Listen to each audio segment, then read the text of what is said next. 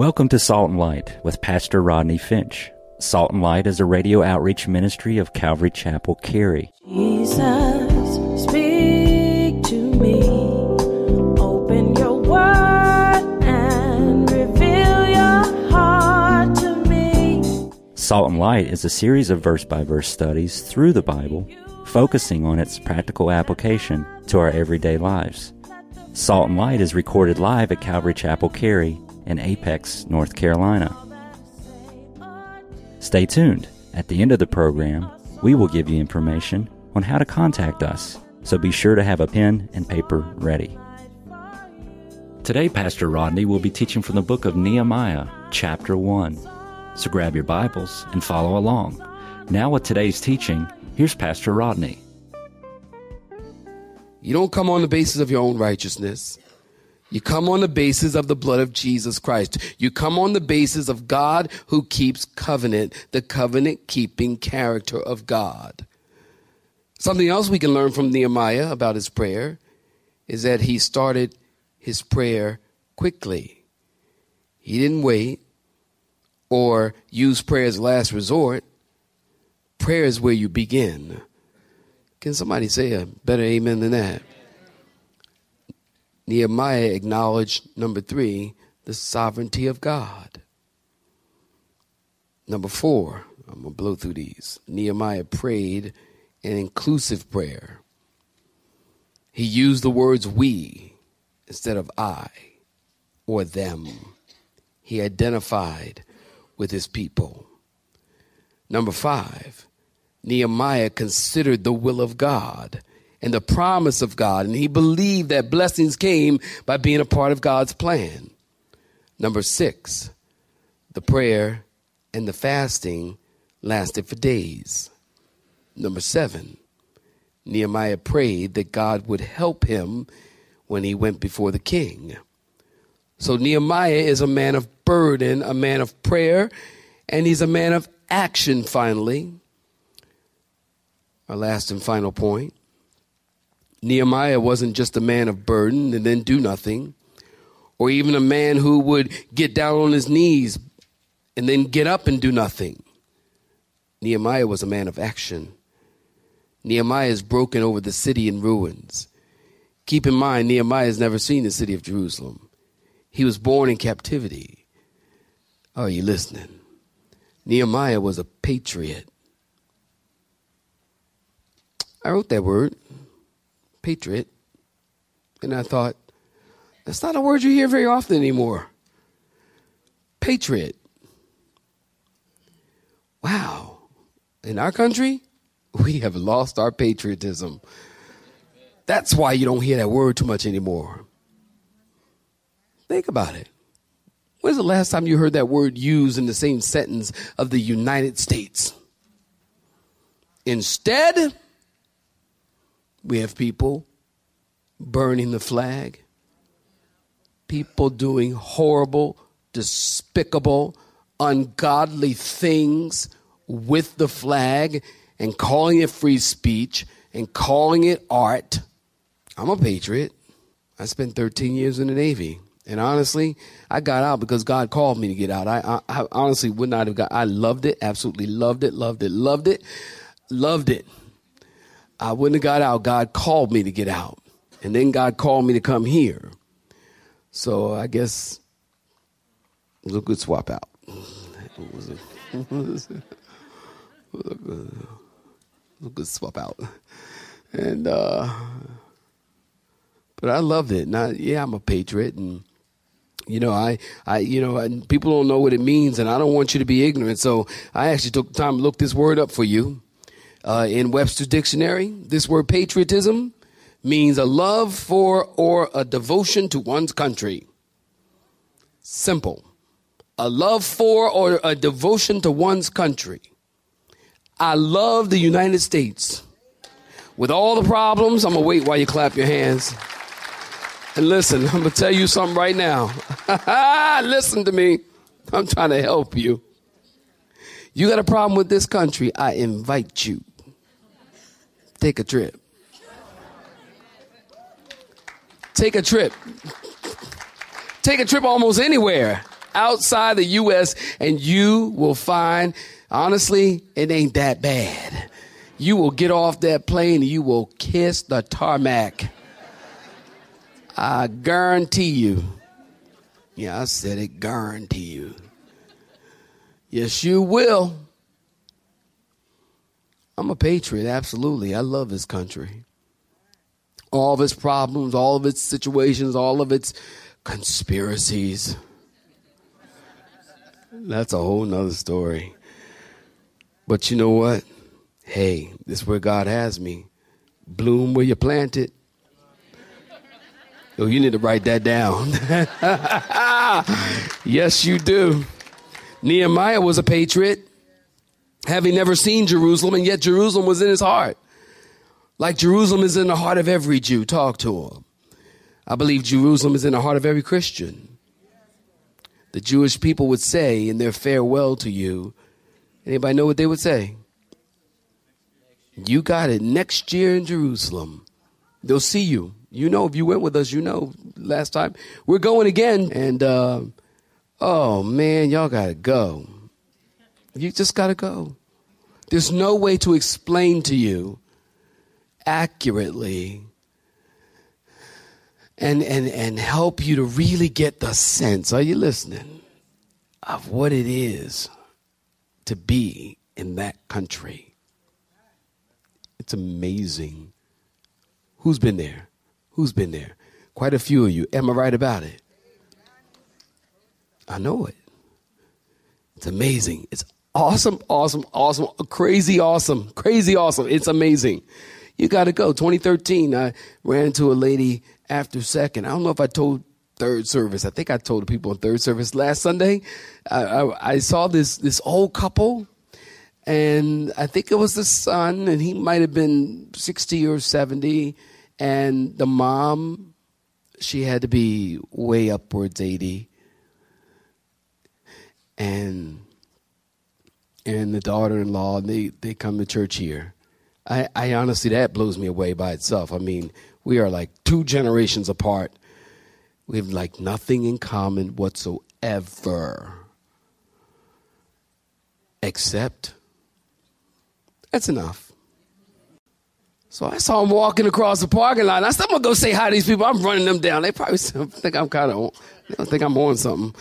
And so, I mean, I ran them down. Hey, you You would have thought I thought they were like the only people that ever come here or whatever. You know, I was like running them down the parking lot, like, hey, hi.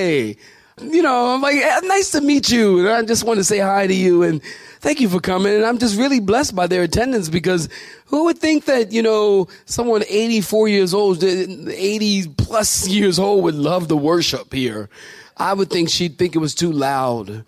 And she had white hair, and she just, you know, just getting by, getting there, and you know, different generation and different cultural bringing up. That's why I always tell you that families are formed at the cross. And it doesn't matter who you are. And what? I'm a black kid from the streets of Philadelphia, grew up on drugs and city kid, and this lady here, why would I know her? Why would I want to know her? Why would she want to know me? If it wasn't for Jesus. Isn't that wonderful? And she says, she goes, oh, they said, all three of them, they said, oh, we just cannot wait for January because we're going to Israel with you. And I said, that's great. I was like so excited and thinking, you know, how we got to plan, because, you know, we have go places and places she may not be able to get up to, you know what I mean? But we'll work it out somehow. If I got to have Ron Carrier, we'll, I mean, Ron, pick up.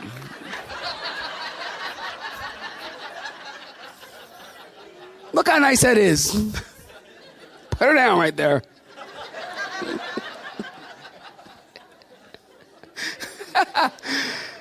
Oh, you just gotta go. You gotta go. You just gotta go. You gotta go. And if you don't go, pray. Pray for the peace of Jerusalem. Psalm 22, 6. Pray for the peace of Jerusalem.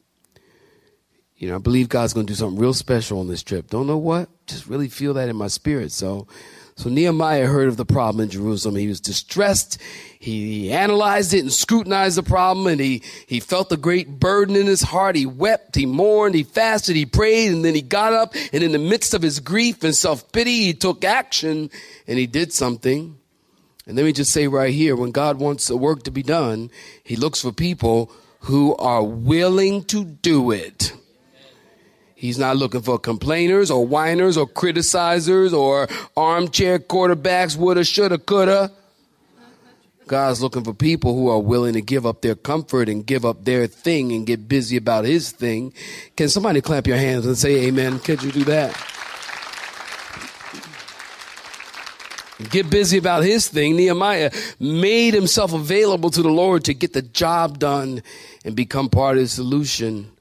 And not to add to the problem, God's looking for people who not make excuses why they can't. If anybody could have made excuses why they couldn't, it would have been Nehemiah. He was a cupbearer. We'll get to it in a minute.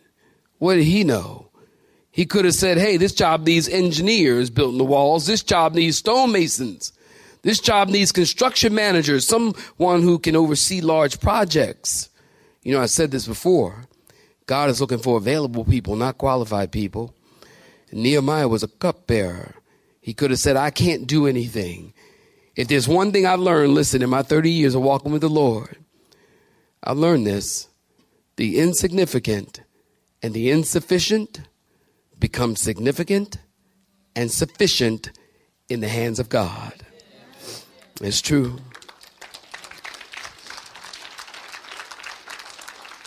Dust is insignificant, but in the hands of the Creator, it became a man. A staff in the hands of a man is insignificant, but in Moses' hand, it was a tool for a miracle before Pharaoh. The jawbone of a donkey is insignificant to fight a battle, but in Samson's hand, it became a weapon of mass destruction.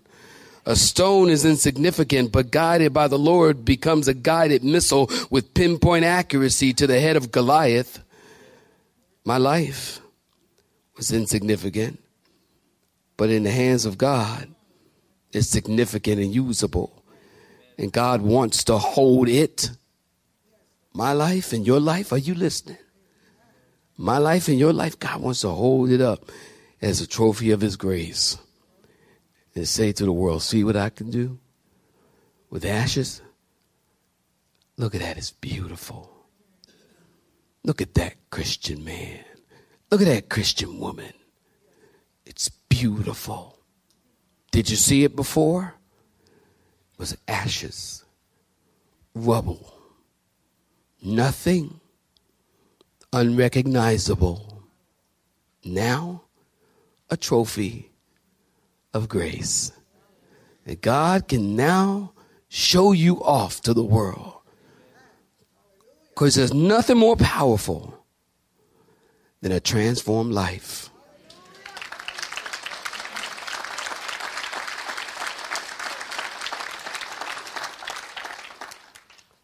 So, you know my story. Single parent, years on drugs. My mom works hard to be a good mom. My mom was a good mom. Even through all my problems and drugs, my mom was a good mom. And she did the best she could.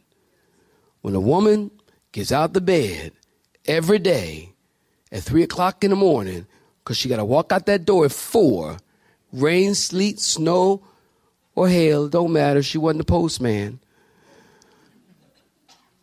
to go to work in a meat locker, a frozen meat locker for 30 years, packing hot dogs, ballpark franks. They plump when you cook them.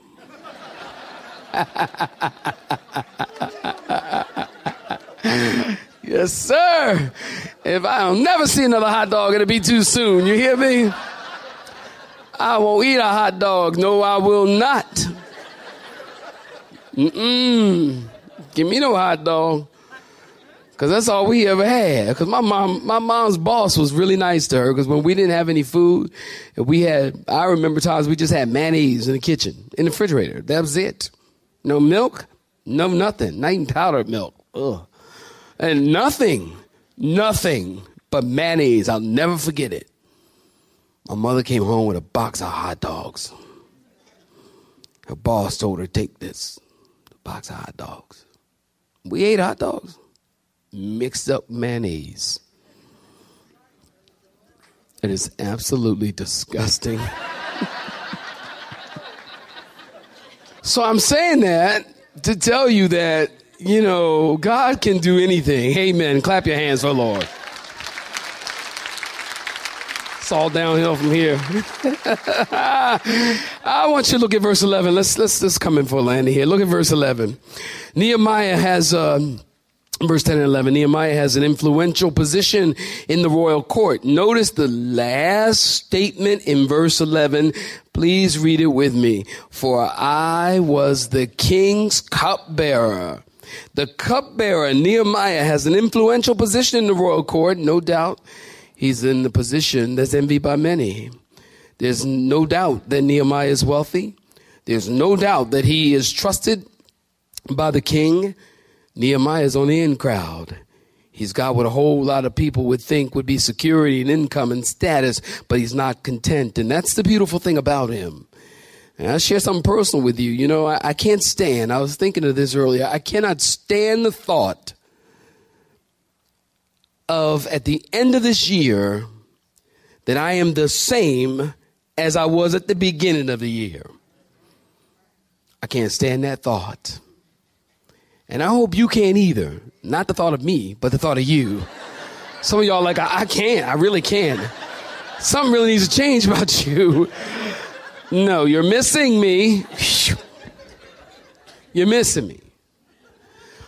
About you, I should hope that you cannot stand the thought of being the same at the end of the year that you were at the beginning of the year.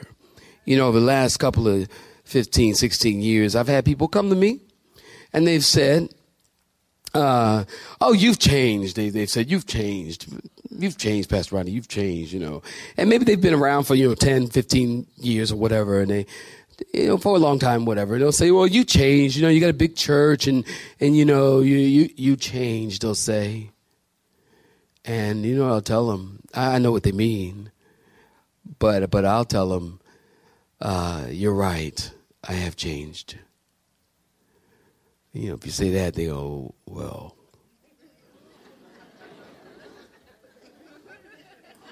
There's no argument now. I have changed, and it is good. Listen to me.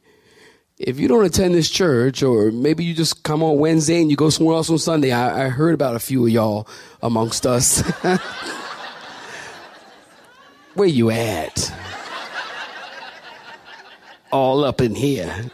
Just kidding. You're welcome to be here. Absolutely. I'm just joking with you because I joke around a lot, as you already know. But I, I would think that you would want a pastor who's changing. Because I'll tell you something. I can't take you to a place that I'm not going or have not already been. It's just something for you to think about. You want a pastor who's growing. Yeah, I shouldn't be the same Rodney you met 16 years ago. I'm not. I'm older. I was 34 when I showed up here. And I had hair. I know. I long for those days. If you run my hand through my hair. That's what I do now. But you want a person, you want a pastor who changes, and you want a pastor who's growing and moving on in the things of the Lord and growing spiritually and growing deeper in their walk with the Lord. You want a pastor who is seeking the Lord and is not the same. You're expected as you are in the ministry, especially if you're in the ministry, and even doubly so if you stand behind a pulpit, there's an expectation, and there should be, for your pastor to be stronger in the word some years after he's been doing it for a minute. And if that's not happening, somebody ain't gifted. Stir up the gift that is within you. Strengthen the gift that is within you. And you should be growing, and we all should be growing. We all should be moving forward. And what's true for me is true for you. And it was true for Nehemiah. Nehemiah was just the king's cupbearer. And God said, I want you to be a builder of the kingdom for the King of Kings. There's something in Nehemiah that's longing for more. And I hope that we are like that. And then if you are like that, then don't change that. You know, I don't want contentedness. I appreciate that about Nehemiah. He's not content. And I'll tell you something. Let me tell you a little bit about a cupbearer. What is a cupbearer? A friend asked me last week, what is a cupbearer? You waited a whole week to find this out. A cupbearer wasn't the guy who walked around holding the cup and the saucer for the king. You got that. The cupbearer had great authority and responsibility.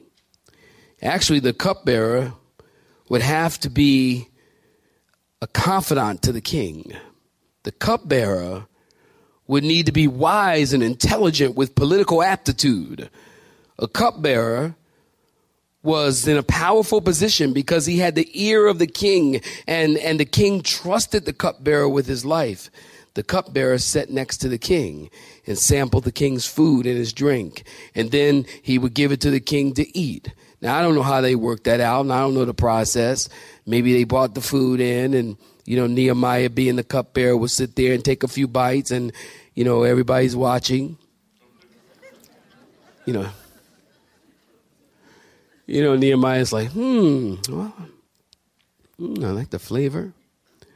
Tastes a little lemon, little ginger, little wasabi. It's like a nice little combination of flavor, and everybody's watching, waiting to see if he keels over. And if the cupbearer keeled over, then they probably went and hung the baker and the chef and ordered takeout. I don't know. So you can see that they were probably really good friends, because the cupbearer always had his life on the line for the king. The cupbearer probably had money from people buying favors because he was right near the king. He had access to the king. Are you getting me? You know, people, they would say, hey, Nehemiah, here's $100. You know, if you can go tell the king this, because I can't get to him. Every time I call over there, I got to get the secretary and you know, I got to go through Michelle, and she wears leather, and you don't want to bother with her because she'll take you out, and I can't really get to her, so here's $100. I'm working here. And I'm thinking maybe Nehemiah probably made a lot of money off of that. People trying to get to the king. But listen, Nehemiah mentions, note this, that he's the king's cupbearer. I find this interesting at the end of the chapter, which speaks of the humility of Nehemiah. He could have mentioned it at the beginning. Nehemiah, the king's cupbearer, the son of Hakaliah. But not Nehemiah. He mentions it at the end. Why? I think because it relates to the story later, that Nehemiah is a man of humility. Nehemiah could have been name dropping. You know, I'm the king's cupbearer. Everyone understood that was a position of power, a position of authority, and a position of influence. Everybody understood that. He didn't do that. He mentions it at the end. And I'll tell you that Nehemiah built the walls in 52 days. Interesting. 52 days. Isn't that something? God used a cupbearer to build the walls in 52 days. And later we learned, as they were building the walls, they had a trowel in one hand and a sword in the other, because they had enemies surrounding them all the time trying to distract them. So they would be building the wall with a trowel in one hand and a sword ready to fight in the other. There's a sermon in there somewhere. I'll tell you that one a little bit later. Trowel in one hand, a sword in the other. They didn't have tractors and backhoes and lifts and cement stirrers or anything like that. And they got the walls built, and they didn't have a committee involved. Thank God. They wouldn't have got anything done if they had. You know, see, C.H. Spurgeon said the best committee has three people. One is sick and one doesn't come.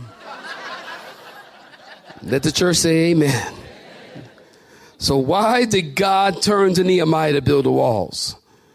Because he was a man of burden. He was a man of prayer, and he was a man of action. And may God help us to be people of burden, people of prayer, and people of action. And not by might, nor by power, but by my Spirit, says the Lord. You have been listening to Salt and Light, a radio outreach ministry of Pastor Rodney Finch and Calvary Chapel, Cary, located in Apex, North Carolina. Join Pastor Rodney Monday through Friday at this same time. For information regarding service times, you can contact us at 1-800-293-0923. That's 1-800-293-0923. You may listen to today's broadcast in its entirety by visiting the Media Library on our website at cccary.org.